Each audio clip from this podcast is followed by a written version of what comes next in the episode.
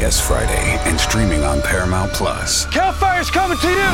Don't miss TV's hottest show, Fire Country. This is a high complexity rescue with a low chance of success. Follow the rules, and you shave another day off your sentence. Critics call it explosive and pure entertainment. I'm a fella. I'm not fit to be anything else. You're not an inmate, you're a firefighter. Bring it on. Fire Country. New episode Friday, 9, 8 central on CBS and now streaming on Paramount Plus. New CBS Monday. NCIS is back. We need all hands on deck. So grab your gear NCIS! and join our elite team. What are the charges? Murder. New cases to be solved double tap to the chest. Same caliber as the murder weapon. and new criminals to catch. That's the bomb maker. Where's the bomb? A new NCIS Monday, 9, 8 central on CBS and streaming on Paramount Plus. Hey, everybody, it's Paul and Tawny. Before you listen to this episode with our fantastic guest, Phil Yu, we need you to know that it was recorded well before we started learning about the uptick in Asian hate worldwide and before it became a global conversation. Yeah, so we just wanted to let you know that this episode does not touch on it because of the time frame it was recorded. Um, but we wanted to point you to StarTrek.com for official resources and info from Star Trek. Star Trek stands with our AAPI community. That article can be found on the front page of StarTrek.com. It was written by Mike Chen with reporting from Jay Stobie. That, of course, is just a start. We encourage you to do your own research as well to find out how you can stand with us against violence, against hate, and against racism.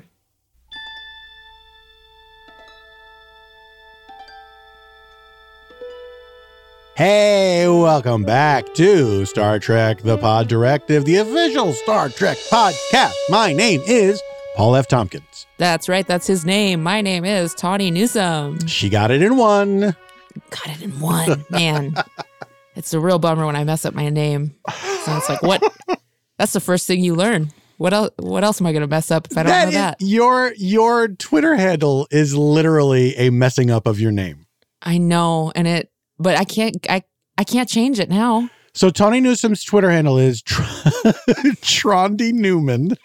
because What was yeah? What was the origin of that? I don't know if I ever asked you this.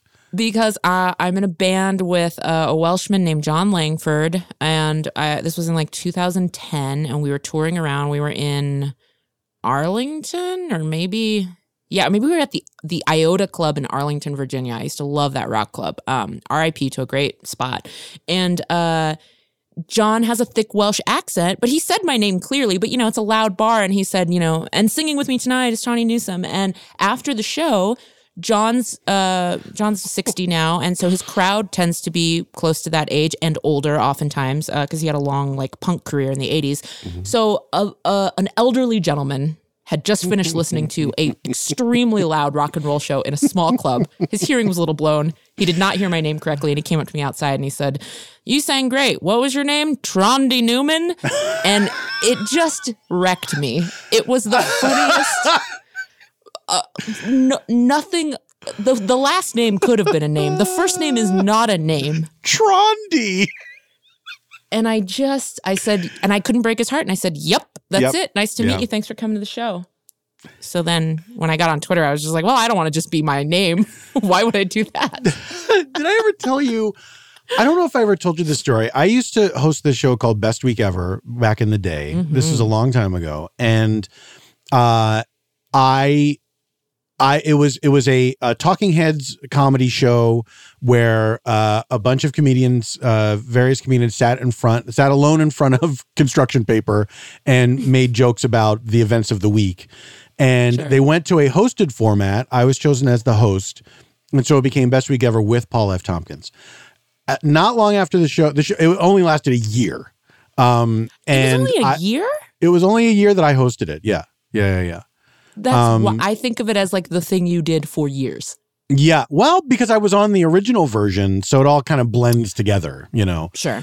But uh, I was on a, I was getting on a plane, and I'm settling into my seat, and this guy sits down next to me and says, "Excuse me, aren't you, aren't you Mr. Hutchinson from Best Week Ever?" and I said, I said, "Well, I'm on I'm on Best Week Ever. My name is my name is Paul F. Tompkins," and he said, "Oh, I thought it was Mr. Hutchinson." what, Mr. Hutchinson? Aren't you Scott Q. Hutchinson? You're like, uh, cl- close. I am uh, Paul F. Tompkins. Oh my God. That is a very funny mistake. It was a- so like I'm trying to figure out like where Aren't What? you Mr. Hutchinson? Mr. Hutchinson. Hello, I'm your host, Mr. Hutchinson. Mr. Have there been any hosts that just go by Mr.? Just very private. You don't need to know my first name. Yeah. Mr. Roarke, I guess. Um, Mr. Roarke. call back to our Wrath of Khan app. I think I read on Wikipedia that Mr. Roarke's first name is Josh. What? No. Oh, I'm so gullible. I'm so it is gullible I, sometimes. Mr. Josh Roarke. what is your fantasy? Um, well, this kind of interestingly segues into the conversation we had with Phil Yu about names. Ooh, I Um, can't wait to find out how. Oh, I, uh, literally, the segue is we talked about names. True, that's true. That's very true. so this is a real loose. This is what we call a ham-fisted uh, tie-in to what we're talking about. You're welcome, everybody. Aren't you Um, Mr. Hamfist? Uh, aren't you John H. Hamfist? Um, but Phil Yu is a blogger and a podcaster. You may know him as Angry Asian Man on Twitter or from his blog where he talks about the Asian experience in America. You might know him from his podcast, All the Asians on Star Trek, which we get into right at the top of this interview. Uh, really fantastic to talk to. Always a fellow Star Trek fan, but also a fellow podcaster. Um, it feels like you know, we're we're literally sitting in this podcast talking to him about his podcast, but it just kind of all feels like I don't know, it feels like shop talk, like industry shop talk, like everybody knows what this is, you know, no one's confused about the format. It just felt Yeah. very very comfortable. it's also I love episodes like this where um we get to get a very specific perspective that is not our own and the more we do this I you know I just it just makes me feel I don't know uh, more informed about the world you know what I mean like it really does especially me a you know s- uh, straight cis white guy like we need to be acquainting ourselves with other people's perspectives. We need to be listening to people and because there's just shit that you never think about, you know? There's just stuff that you never know because it's outside of your experience and you've not been encouraged to think about it. And now is the time I think for for us to be seeking out stuff like that. And Mm-hmm. it's so wonderful to have this setup where we can interview somebody like Phil about this stuff. So you don't have to go to your friends and make them be the ambassadors for all for an entire race of people or whatever. Yes. Um, I'm glad that conversations like this are recorded and exist in the world so people can seek them out and hear something um, that they didn't know before. And it's it's for me, it's like I'm still learning a lot of stuff and I'm grateful for the I'm grateful for the lessons and and grateful for people that are so generous with their with their time and their experience. And you know, it was great to talk to Phil. He's he was really he was really fun and passionate and uh smart and you know I, I just had a ball chatting with him Yeah, and I, I so agree with everything you're saying. I also think that if you are uh, one of those people of color who maybe their friends in a very earnest way do come up and ask you uh, a lot of things to explain a lot of things, episodes like this are something you can just like point them to. You can just, you know, say, hey, you should listen to this. And it doesn't have to be like, a, I don't want to talk about it. But I mean, we know that's the subtext that, you know, sometimes you don't want to be the, you're not on the clock to explain representation all the time if you don't feel like it. But someone like Phil, who's literally doing a podcast about it, these are the resources for you and they can be fun and funny and casual it doesn't have to be like sitting down and reading a thick ass racism book um, although i do recommend some of you do that as well yeah absolutely I also love that um, we got into, you know, I think, and it- this comes up in the interview. I think I bring it up a little clumsily, if I may note myself, but I want to point out that we are able to have a conversation with Phil about things that Trek has done right in terms of representation and things where they may have missed the mark or where they still have room to grow. And I think that's really important that you all know that that is something that we are comfortable doing on this pod. There is not a, a shyness about criticizing this thing that we love so much. It doesn't mean we love it less. It means that we want it to be the best it can be. And so being really honest about um, you know, some of the some of the mistakes of the past, that's important to us here. So Yeah. we will continue to to do that, to hold the thing we love, you know, accountable. Yeah, absolutely. And I, I feel like there is definitely a um you you can see the the progression of the show, and I, I think we talk about it on this episode. The concept of a show that is set in a in a sort of utopian future for planet Earth where the the real life people in the show are trying to catch up to that idea that they have uh, they, that they are presenting as uh, a fait accompli. Um, uh, is it's a really it's kind of a actually a cool thing to watch you know to to see the show uh, try to grow with the times um, while projecting forward.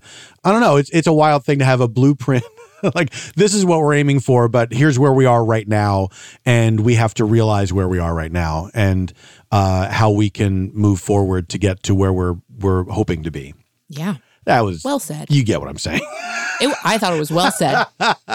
I'm calling that a well said thing to say. oh i'm too sexy for my shirt Oh God, we gotta go. All right. uh, without further ado, we will uh, get to our talk with Phil Yu right after this.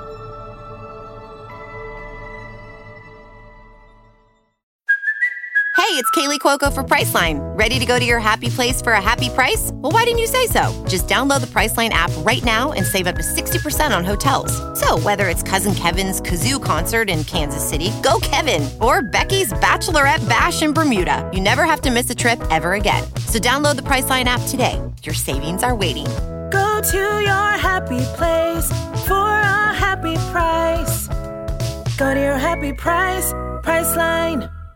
Jon Stewart is back in the host chair at The Daily Show, which means he's also back in our ears on The Daily Show Ears Edition podcast. The Daily Show podcast has everything you need to stay on top of today's news and pop culture. You get hilarious, satirical takes on entertainment, politics, sports, and more from Jon and the team of correspondents and contributors. The podcast also has content you can't get anywhere else, like extended interviews and a roundup of the weekly headlines. Listen to The Daily Show, Ears Edition, wherever you get your podcasts. Oh, she just wanted to mute her video. I see. right yeah yeah Oh, okay. this is perfect. Nothing is wrong. Nothing has happened. We're here with Phil Yu. Phil, thank you so much for coming on the show. Thank you. Thanks for having me. Absolutely. Um, Phil, you run an excellent podcast called All the Asians on Star Trek, and its goal, its mission is to do exactly what it says, or is it a trick title that that does something else? Uh, no, it's it, the conceit is in the title. Yeah, I, I always introduce it as like you'll know what I'm talking about from the title. It's all the Asians on Star Trek, the podcast in which we interview all the Asians on Star Trek, and uh, everyone's everyone seems to get it when I say it that way. So Yeah. It's also wild, which I'm sure is not lost on you, that you could have a podcast that aims to do that because I don't. I mean, there's no no white people could have a podcast. No, no, no, All no. the white Yeah, people yeah, on yeah. Star Trek. no, it's it's. I mean, in a way, it is a giving some shine to the Asian and Asian American performers who have been in the Star Trek franchise, right? Because a lot of them have, you know, there are series regulars and guest stars, and some of them are just they were in for two seconds, and but just giving them a little bit of uh, attention and asking them about their time on Star Trek. The other part of it, though, is kind of pointing to the fact that there aren't a lot that there aren't that many, right? There are some, but there aren't that many on Star Trek, and so highlighting all the Asians means that you know there's some wor- there's some ways to go. The the franchise has kind of had a history of being a little more white than it should be, especially in its depiction of the future, right? Sure. And yeah, and I feel like we, you know, we we both are able to be critical and complimentary of the franchise. Just because it's an official pod doesn't mean we can't like, you know, say our true feelings about stuff. And I do feel like the franchise has been better about certain groups. Like I've certainly seen better black representation than we have other groups. And I, I know it's something that they still work on and strive for. And thank goodness every day it feels like 40 new shows get greenlit. So, you know, there's plenty of room to to rectify some of that. But uh yeah, I, I like I like your show because it seems to uh exactly what you said. It it draws attention to the fact that hey, there could have been more, but also let's celebrate the ones that the ones that have gotten to be a part of it. Right. I mean, th- I, I'm one of these people who grew up watching television and movie. I'm a you know just a grew up a huge pop culture fiend, but I was also as an Asian American viewer always one of those people who watched it like looking in the background and you were like are there any and then when there were I was like oh my god there's an, there's an Asian face you know and Right. uh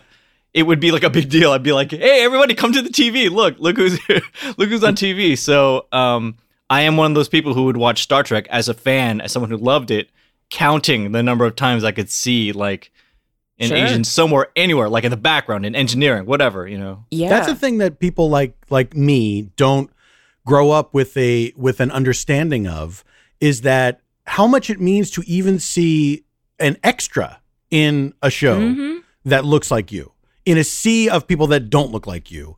And to see someone even in the background just the idea i mean it's the ultimate you know literal interpretation of representation of the idea that yes we exist in the future.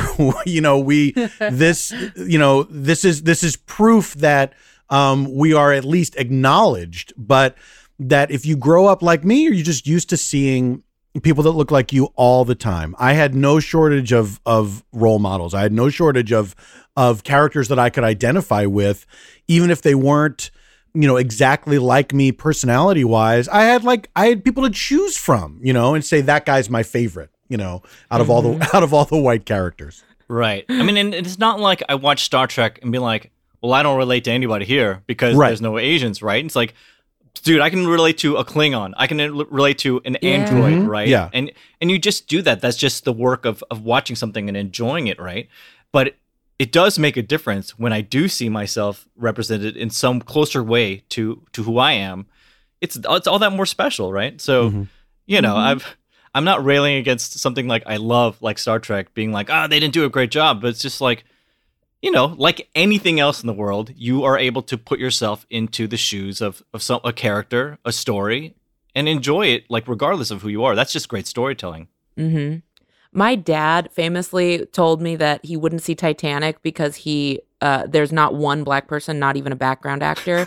and when that movie came out, I remember being like, "There's gotta be some." They got that lower part of the ship where everybody's basically a slave and everyone's shoveling coal. There's one or two. My dad was like, "Watch it again," and then like the oh. next th- three times I watched it because I was the age when it came out that everyone was like falling all over themselves for Leonardo DiCaprio. I watched it like three or four more times, and I was like, fuck, he's right. There is not, this is a huge movie. To not have one black person in the whole thing, it's not like we weren't around. Like we, we weren't doing cool shit yet, but we were there. And it really made me think. I was like, God, that is such a almost feels intentional. It just feels so hurtful to not not see any inclusion. In a lot of ways, it's just the default. You know, it's just like a default setting that Hollywood Mm-hmm. has just been kind of going on for so long that no one really questions it, right?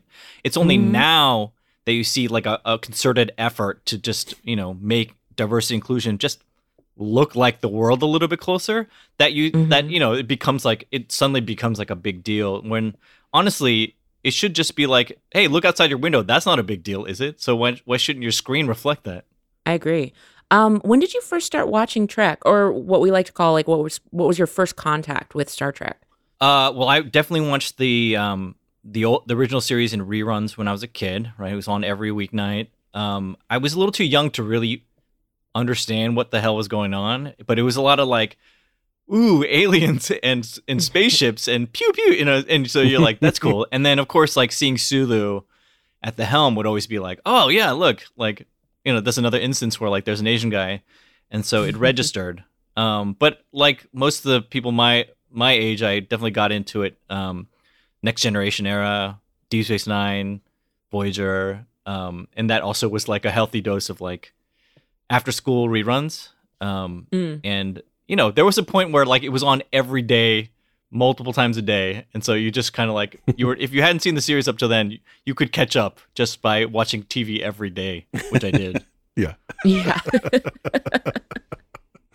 uh, what one of the things that I always find very uh, uh, interesting is the the push and pull with Trek and representation because they are setting up and it, they have set up with their premise an accountability system that they are often forced to adhere to if they haven't already. You know, so they it, it's it's tracking the idea of representation over the years that in the in the very beginning the idea that Nichelle Nichols was just on the bridge even though she didn't have like a ton of storylines you know a lot of those characters were they were regulars but they didn't ever it wasn't like next generation where everyone had their turn you know in the spotlight necessarily.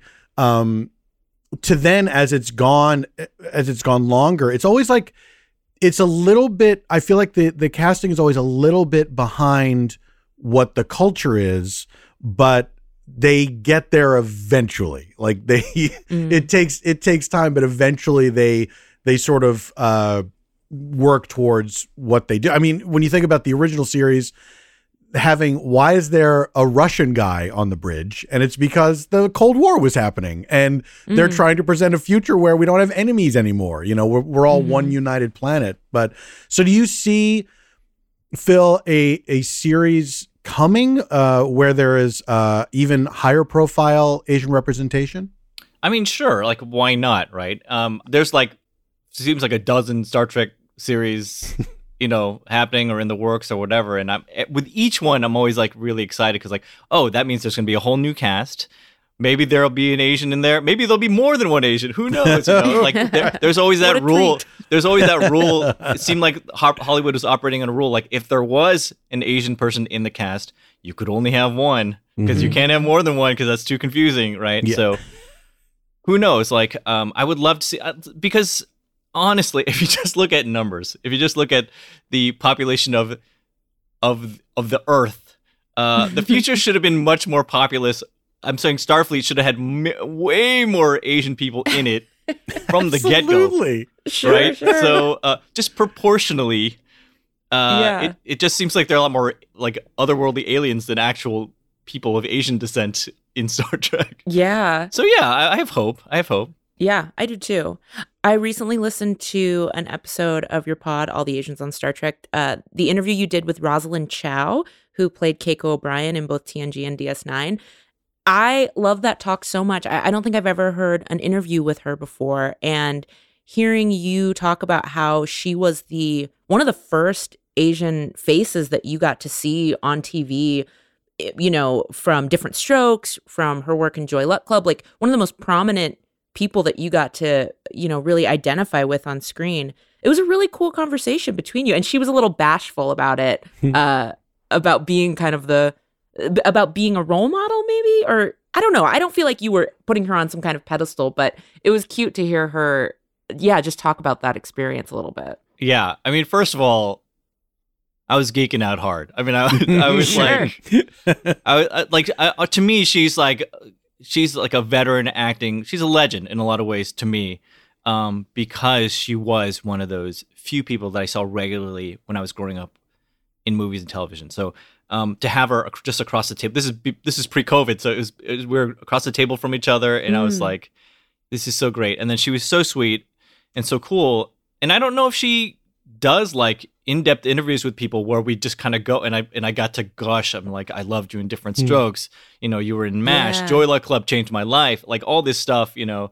And and then also doing a deep dive where I really appreciated the character of Keiko O'Brien and her, you know, and she I feel like, you know, that was a long time ago for her and uh she was like I mean, she's appreciative of the of the experience and in, in the relationships she was made from it, but in a lot of ways, it's like you know, it was like this is also another job for her. But I, but I was like, no, I, I need to I need to communicate to you like this is very meaningful to me in my life. Well, it what blew me away, and again, this doesn't have to be like a, a synopsis show of another podcast. Y'all should just go listen to that podcast. But um, wh- what was wild to me was when you pointed out that you had counted her number of episodes, and you counted that what I think she was in five TNG episodes and 19 DS9 episodes across seven seasons for each. That is ba ba ba bonkers because she is so present to me. She is I a main. thought it was so much more. Absolutely. She feels like a regular. Yeah, That's- for sure. That's wild. And I wondered if it's because we just liked her so much and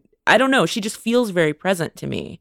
I mean, for me, that's what it felt like. Because I agree, I was shocked to just do the count and see like, oh, you weren't really in that many episodes, but her presence is very much felt, and I feel like, at least for me, it was because like her presence registers a little extra a little extra brighter when I see an Asian face on screen. Maybe, maybe that's it. sure. Yeah. I think that Keiko O'Brien is, is also a very um she's a very down to earth character. She's a very just regular person character because she's not a Starfleet officer. She's not, you know, she's it feels like she has more dimensions than the people that are in this sort of, you know, military exploration organization and I think that her appearances on the show always do strike a chord because she immediately becomes an audience surrogate in a way that a lot of those Mm. characters can't be, you know, because she's like a regular regular old human being, you know, out there in space with all these things going on and you I feel like you just instantly identify with her because a lot of a lot of it's like, wait, what's we have to we have stuff at home to worry about. Like what about how's that going to affect this thing that we have to do with our child and you know all that. Right. And she's also in features prominently in some of my like some of the my favorite episodes, particularly from Next Generation. I mean, she's introduced in in Data's Day, which I Mm. think is like a like a marvelous episode. Mhm. There's an episode where she gives birth where like uh where she gi- she gives birth to her kid. Um I forgot the ep- name of the episode where but like the ship's just in peril and everything's blocked off and um you know, she has this great like uh labor scene with where Worf delivers her baby. Oh right. Um, there's the episode where she's shrunken into a kid, into a Oh, into yeah, a, yeah, a yeah. transport Oh, yeah, action, shrinks her to a kid. Um, she's not in that episode much, but the the young actress that plays her has like the one of those awkward scenes ever with her and uh, Col- Colm Meaney as Miles O'Brien, like they're trying to play husband and wife. Yeah, and It's she's so like weird. kid. Yeah, that's a little cringy. Oh, and then there's then there's all those wild episodes where she's like kind of the broker in DS9 between the Bajoran, uh, you know, because she's educating all the children on the space station. So she's kind of the she becomes this Switzerland sort of in the in the all the Bajoran hullabaloo in seasons one and two. Yeah, I mean, she really does. That's a lot of heavy lifting for maybe less than 25 episodes across two series. There's also I also during the podcast I asked her about um this one episode where she's possessed by a pah-wraith in D- Deep Nine. Which Yes. I asked her, "Did you have a favorite episode?" And she cited that one, and I said the same one because in that episode it looks like she's having a blast, right? She's not just Yeah. playing sort of Miles's wife uh, and and mother to Molly, but she's like. You have to do what I say. I'm gonna kill everybody. I'm gonna kill. I'm gonna kill Keiko, and it's just Yeah. It's so delicious, you know. Yeah. I love that part of the conversation too. Um, which yeah, that kind of brings me to my next question about meaningful representation, right? Because it's one thing to have black people on the the bottom level of that Titanic ship, and it's another thing to give them agency and storyline and yeah, just give them points of view that then make them more empathetic to people who maybe would not have thought to see themselves in them at first. Are there any other characters, Asian or otherwise, that y- you feel like that was handled really well with throughout the franchise? I mean, if you're talking about minor characters getting their due, you know, one of my favorite episodes of Next Generation is the episode "The Lower Decks," which you know where that that episode uh, has inspired other projects in in Star Trek. Yeah. yeah, I have I have that episode to thank for my current gig. You know, uh, I love that one because it takes the camera angle and points it a, just a little bit different, a different way, right? And um, someone like uh, Alyssa Ogawa, Nurse Alyssa Ogawa, who's also like a fan Mhm. favorite, like recurring character on Next Generation, um, also Asian American. She gets like a, a good amount of story with these other minor characters. I love that episode also because Star Trek is definitely about the big ideas, but what I also really love about Star Trek is the minutia, right? And Star Trek Mhm. fans love the minutia, and that episode when it talks about day-to-day operations of the Enterprise and promotions and performance reviews and stuff like like I love that stuff. I love all that kind of like uh, Starship HR stuff that that um, you know we only we sometimes get to see. That that episode is all that. Starship HR is a great way to put it. Yeah, because it's like you're watching Lavelle, uh, and some Lavelle stress about, you know, getting promoted and trying to impress Riker. And I love that moment where someone gives him the bad information that Riker's Canadian. and then he goes up to like try and buy a drink and get you next to him. And he's like, So, uh, my grandfather's from Canada. And Riker's like, I don't give a fuck. I'm from Alaska. He's like, Okay, bye. Yeah. Uh, I mean, Mike McMahan has talked about, our creator for Lower Decks has talked about how obviously that episode was the impetus for the machine of our show, Lower Decks, which is like, you're just you're you're still there fulfilling a function but you don't know you don't have all the details you don't know what's going on Yeah, it's a real uh, Rosencrantz and Guildenstern in space. Absolutely. Yeah. I love it. I mean, because you have hundreds of people on this ship. Like, what what are they doing? Why are we still focusing on these five people all the time? You know. Yeah. Um, and so, all that aside, like that episode also on an emotional level is one of the few times I remember like watching a Star Trek episode and just crying, like crying Mm. because of the whole storyline with uh, with Ensign Sito, and she does the whole undercover thing. And when Picard goes on the speaker and announces to everybody that she's passed, like I, I don't think I cried when I first saw the episode as a kid, but like I recently watched it within the last couple of years as a grown ass adult, and it totally got to me. And I, I'm I'm actually kind of I'm actually kind of like tearing up a little bit just talking about it because it, it I don't know, it strikes me on a different level now as an adult. Just that feeling of loss and and being very close to people who are now passing, you know, as I gotten older, that's a thing that has happened to me in my life. And so it becomes more real in a lot of ways. Mhm. Yeah. yeah Phil, why what made you start this podcast at this time? Like how long is this something you've been thinking about for a long time and then you were finally like I got to go ahead and do it? Like how long had it been on your mind before you started doing it? it had been in my mind for a long time. Like I, it had been gestating. Like it almost came out fully formed when I actually did start working on it because I had thought about it for so Mhm. long. Like part of the reason, the idea I got for him and I got for it, and I thought, oh, I could maybe I could do this was because, uh, you know, having lived in LA for a little while now, I've kind of been plugged into the Asian American entertainment community in Hollywood, and I know a lot of Asian American actors and stuff like that, and some of them been in the industry for a long time. And as i've gotten to know them i've realized like oh wait you were on star trek? You did a guest spot on you know eye of the beholder? Like i uh, you know and so Yeah. was able to and i started adding it all up. And i i realized i knew a lot of folks. Uh, and i thought like i'd really like to talk to you about star trek or just about filming that or whatever you know. And, and i thought if i could compile all those into a i think i could make a whole podcast about that you know about all the asians on star trek so I got to work and yeah, and then it was delayed a little while because of COVID, because of everything, the world. Uh, but at some point, I realized like if I don't do this now, I'm never gonna get to it. If I just keep on thinking about it and thinking about how awesome it's gonna be if I finally do it, like it's never gonna get done. So you just gotta do it. so you hit record, you call up friends, you hit record, and you do it. What was the feeling like when you finally uploaded that? Was th- was there the relief of having done it or was there now the anticipation of how is this going to be received?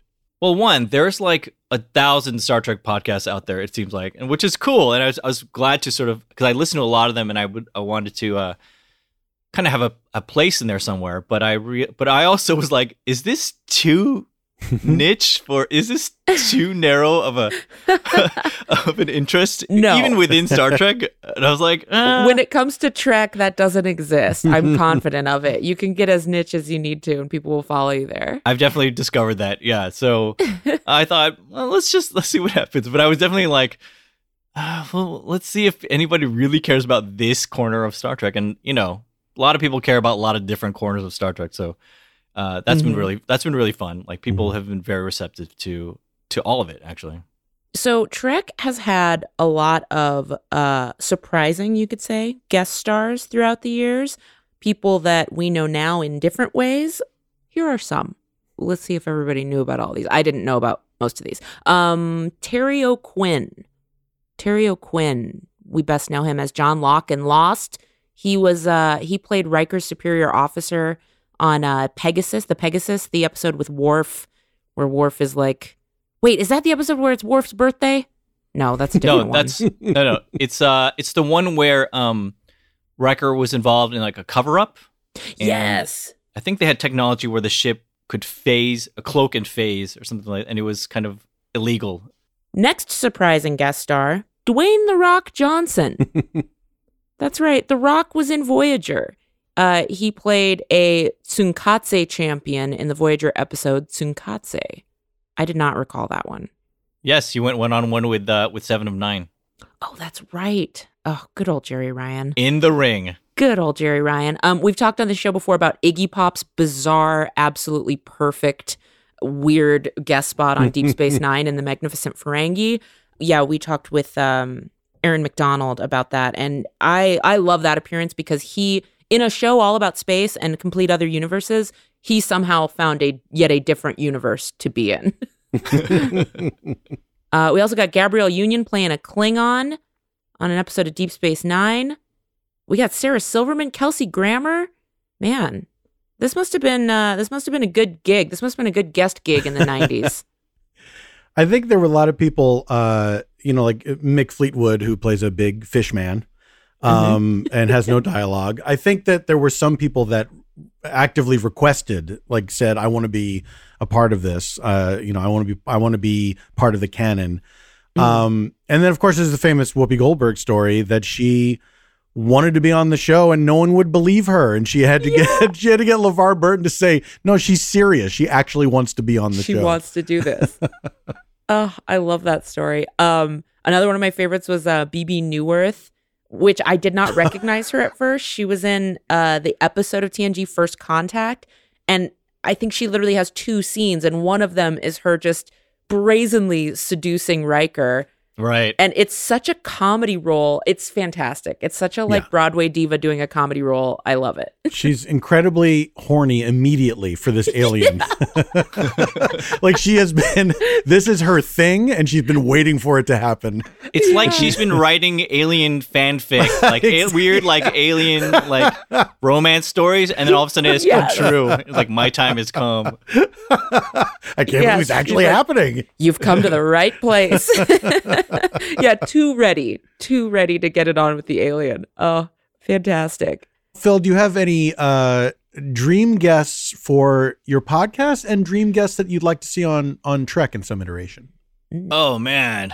Uh, well, the my dream guest, and I think this is the guest. If I ever got her on, I could just end the show. Like I'm only like 11 episodes in, but if I got her, then I was like, okay, we're done. And that would be Michelle Yeoh. I mean, she's Yeah. she's she's the queen. She's a goddess.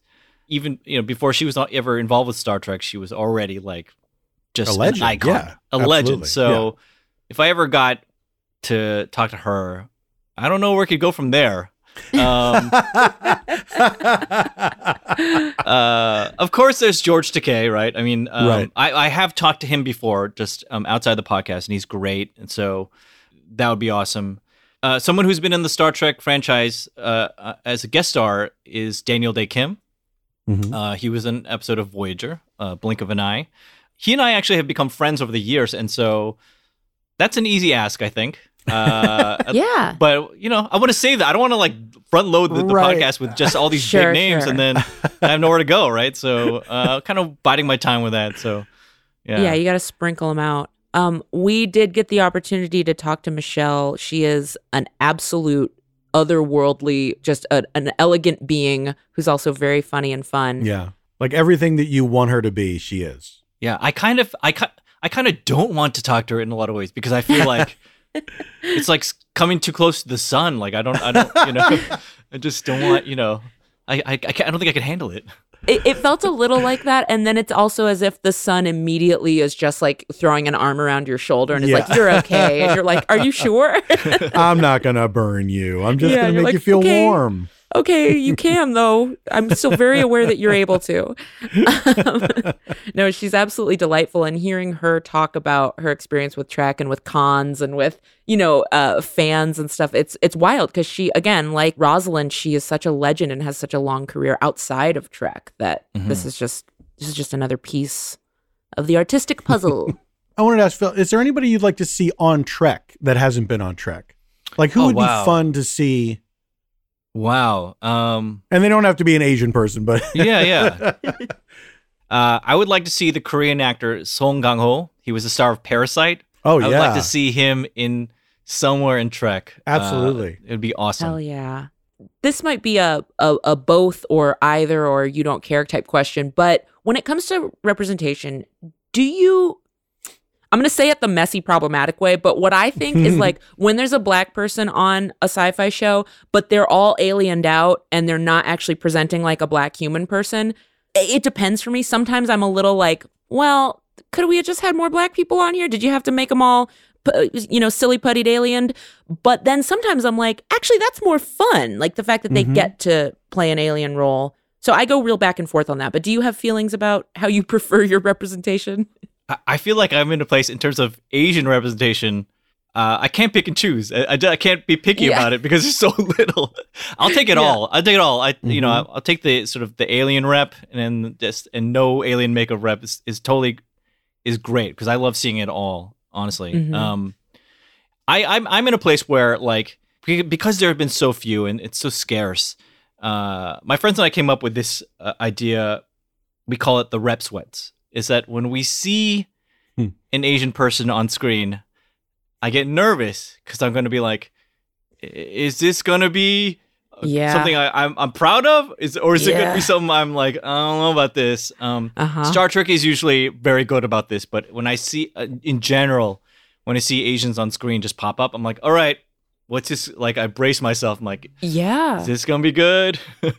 Yeah, and how quickly do you know that it's gone bad? Is it the name? Is it the the chosen profession they've given them? I, I feel like it's usually a quick. if you hear a gong in their intro, Yeah, then oh, no. it's it's no good. Oh, it's it's no. gone it's gone oh. wrong.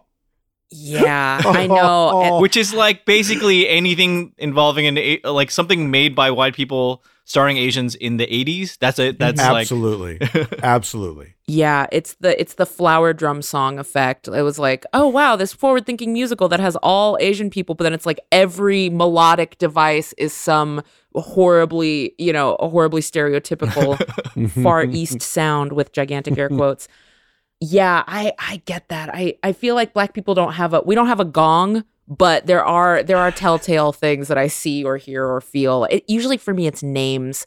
I get this in a script a lot of times. There if if there's any kind of like white person attempting b- black American names, I'm just like, ah, Oh this is- no. this feels wild to me. when it comes to names, I'm always kind of I'm always interested in seeing when um, uh, Asian actors are cast in roles where the name is something like Tom Baker, and you're like, yeah, I was like, oh, was this written for anybody? And they really did cast wide and let anybody uh, audition for this role, and this Asian person got it. Like that's cool. Mhm. Um, love that. on the other side, on the other hand, I, I actually really am now really appreciating when someone took take the time to write in, specifically an Asian character and gives them the name, gives them a background, and like you know, as opposed to like this is just one size fits all and just like drop somebody in there. Like that's cool too. hmm But I would like to see more of like someone took the time and care to craft an actual an Asian character with some legitimacy. You know, hmm it's both.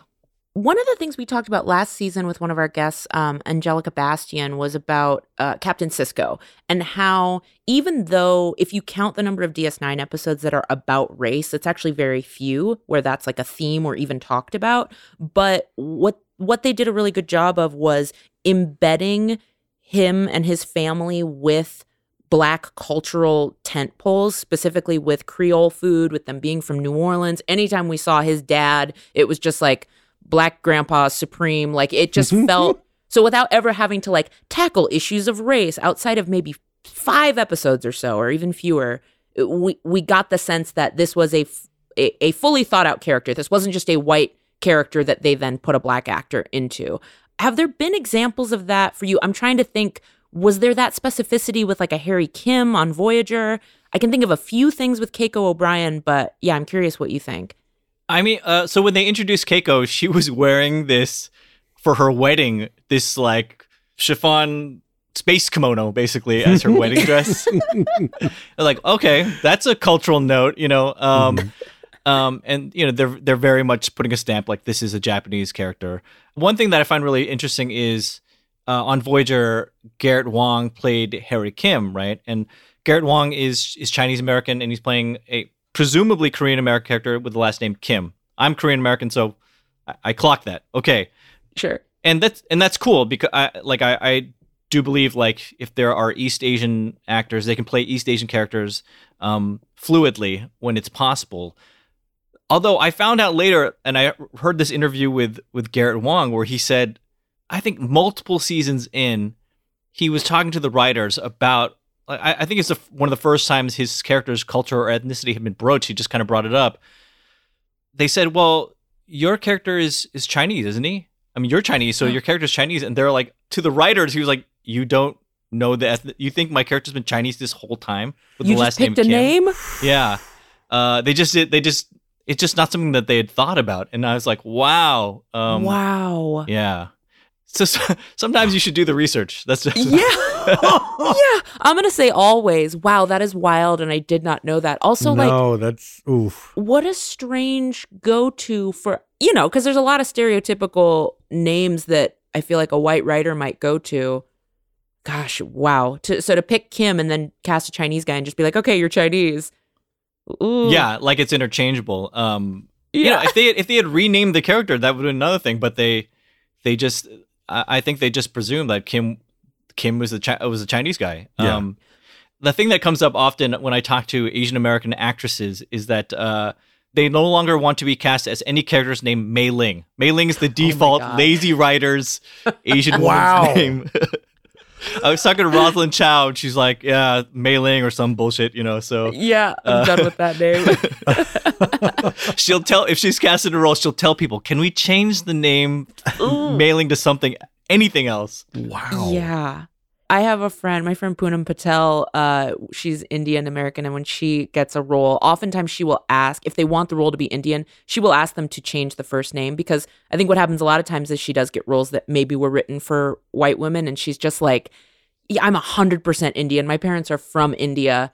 I-, I would not have this name, and if this character is anything like me, you know, we just need to make it something a little closer."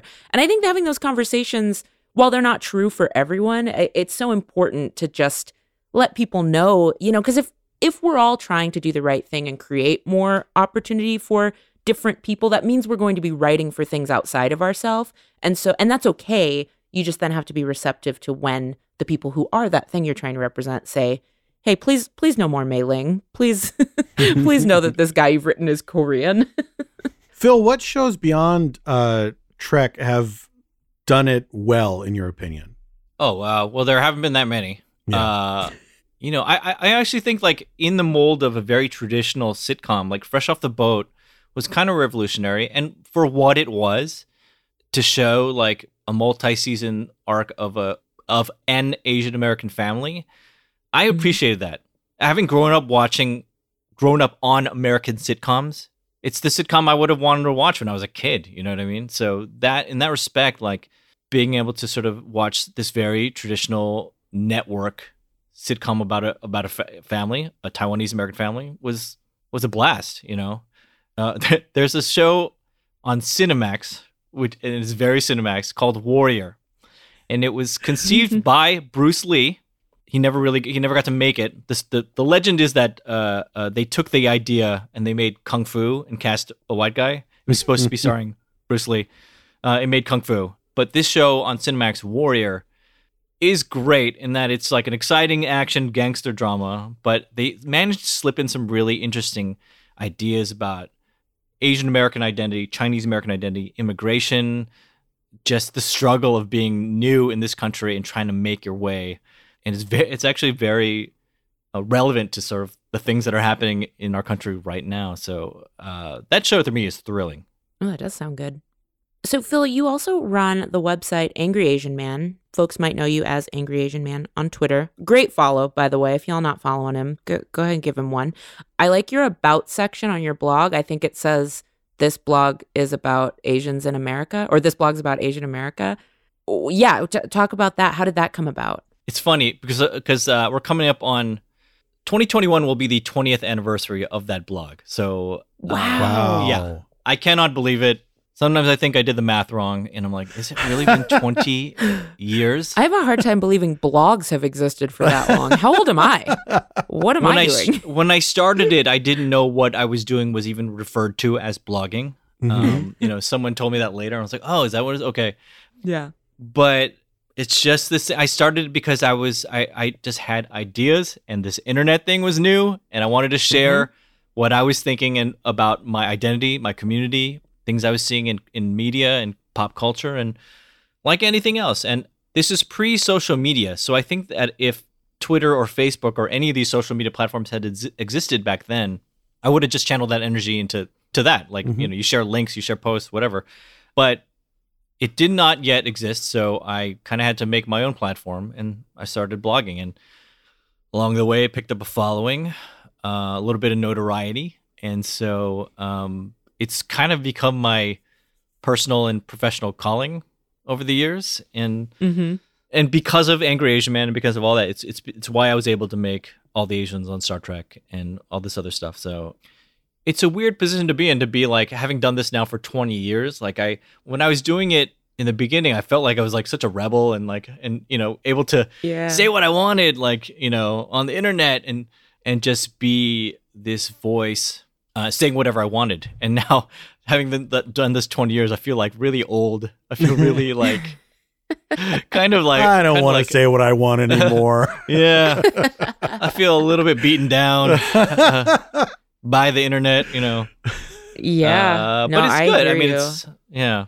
I, I, I, but I appreciate what it has provided for me. It's almost like, do you feel like something kind of seismic would have to shift either in you or in culture for you to lay it to rest? Like there'd have to be this epic moment of equality that happens before you can go, ah, my work here is done and lay down your keyboard and yeah, no, I, I, I, I uh, people have asked me like, well, what happened? Like, what would it take for you not to be angry anymore? And I'm like, that's not happening. Any have you looked at this past year? I mean, like, like just no, it's it's just not. Uh, there will always be. It seems like there will always be sort of fuel for that, and so yeah. I don't mind that. I guess. I guess. Uh, I, what what what I really appreciate is just that it, it's the the site and and everything around it has given me a voice, and so Mhm. it's allowed me to, to say what I want, and um, it's inspired others to do so too. I think so. Yeah, definitely. Good. Well, I'm sure you've heard that from people in, in the way that you know you talking to uh, Rosalind Chao was was so monumental for you. I'm sure that you must have heard from people that are saying you are you are speaking for me when you say these things. That's these are feelings that I've had and you've expressed them and I'm so glad that you're putting it out there. I mean, you and and I'm sure through the podcast as well, you've found people that are, you know, other guys like you, people like you that you know are were grew up Star Trek fans feeling the same way and you know that there's a there's a specific community out there that is now finding each other. Yeah, it's it's it's funny because when I as the years went on with the blog, I'd hear from people and people would say like they just want to thank me, like thank you for speaking up, thank you for for for for doing what you do, and I'm I've always always like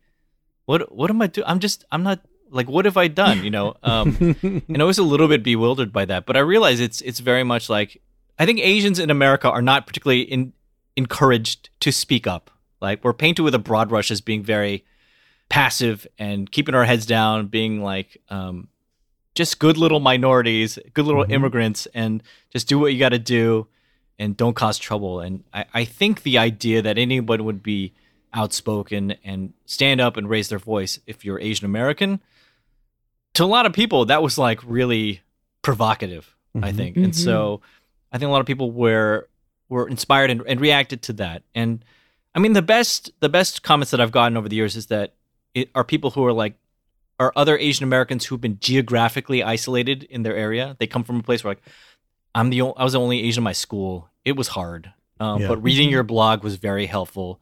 It connected me to a larger community beyond the confines of my physical space and and showed me that like I could plug into something more and that to me I'm like that's all I'm, I'm glad I did this then you know because that's awesome Yeah. That stuff is so important. Yeah. I mean, yeah, I think that's also why why a lot of us gravitate towards Trek too, just to see ourselves represented in a different way, maybe.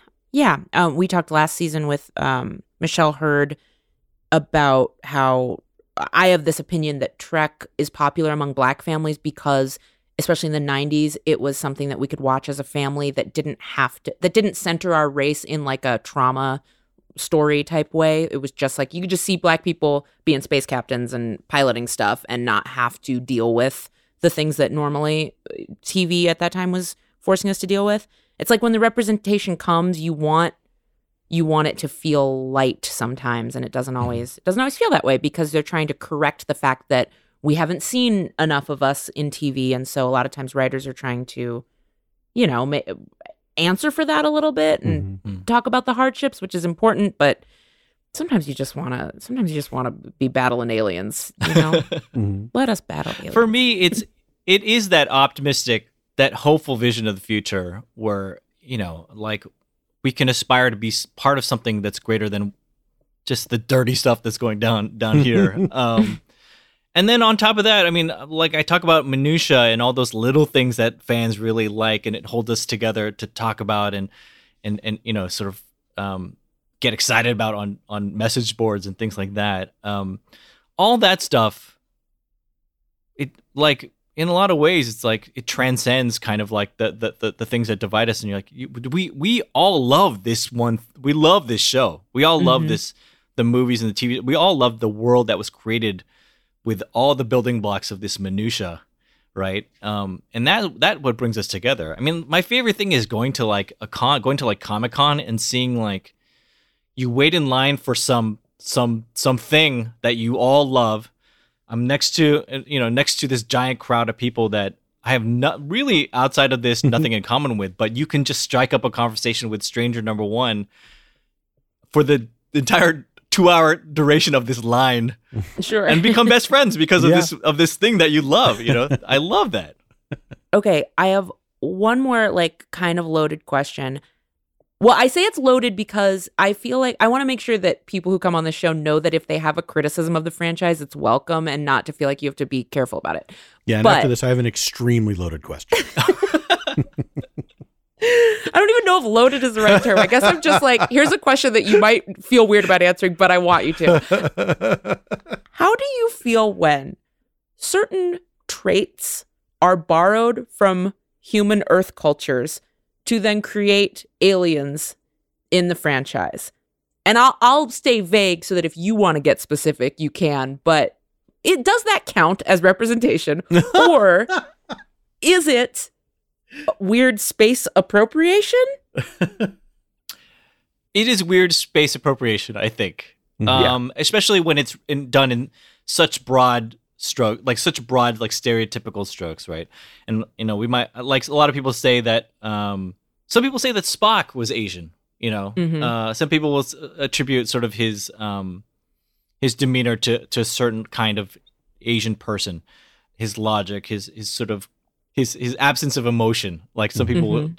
you know attribute that to Asians. I I, I think that I, I think if you can you can you can take inspiration from a culture or an ab- attribute, that's one thing.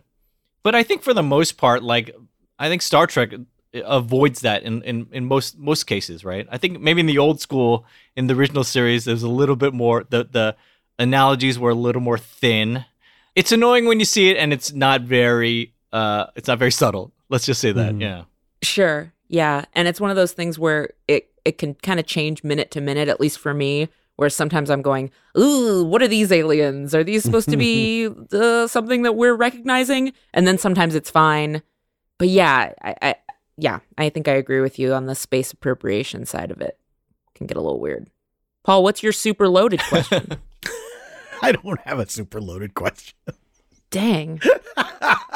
I wanted something spicy for the end of the pod here. How many Asians from Star Trek are left to interview? So I, I have compiled a list, and uh, it's pretty long. Like, and this is compiled over just watching hours and hours, of, right? And then seeing somebody, I'm like, oh, I'm gonna write that down, uh, write that name down, and maybe I'll get to them someday. There are a lot. There are Mhm. quite a few, and quite a few um, names that like are like semi-known, like people would know them. Um, and uh, this show could go on for a while. I, I, I think the podcast could could exist for a while, and and they keep making Star Trek, so Yeah. there's there you know they're gonna there are gonna be more Asians in the future. So I I That's uh, true. Yeah, I have no fear that this is gonna end anytime soon. Great. That is that is very good to hear.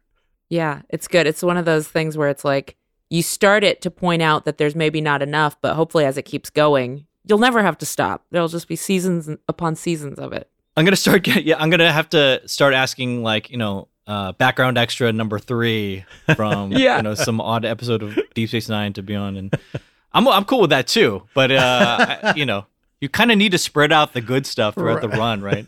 for sure, for sure. I was gonna say that I could um, help you start keeping a tally, but then I was like, I don't think I should have a list of Asians just in my possession. I think it's okay if you have it, but like, I'm just, I'm not gonna do that just because I don't I don't want that. That's gonna be an awkward conversation. Someone comes upon that list and like, what? Tawny, why you got this? What is I'm like, no, it's for a podcast. It's for a podcast. My friend Phil, he needs it. And they're like, mm, suspect.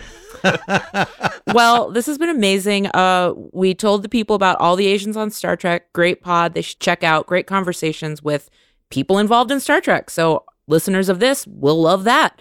Um, what else do you want to tell people about, or tell them where they can find you?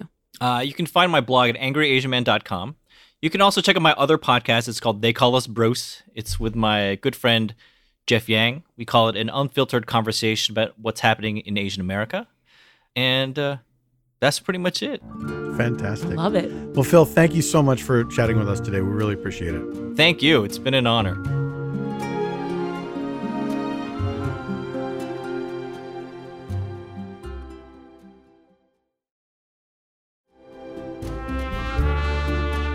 Well, that was our conversation with Phil Yu, podcaster, smart person, blogger, fan, Yeah. all all of the things. I really enjoy talking with Phil. I think he's uh, a really cool and funny and smart dude. And you can, again, you can check out his stuff at angryasianman.com. Yes, indeed. Uh, that is it for this episode. Uh, we look forward to bringing you more episodes with more fun, cool people. But yeah, definitely go check out uh, all of Phil's projects, his podcast that we mentioned at length in this interview, All the Asians on Star Trek. Follow him on Twitter at Angry Asian Man, all of the things. Yeah. And we'll be back next week. Until then, please live long and prosper. Please do it. It's our one request. I have several more requests. It's my one request. Okay, I'll put them in writing. I'll, I'll get them to you guys. bye bye. Bye.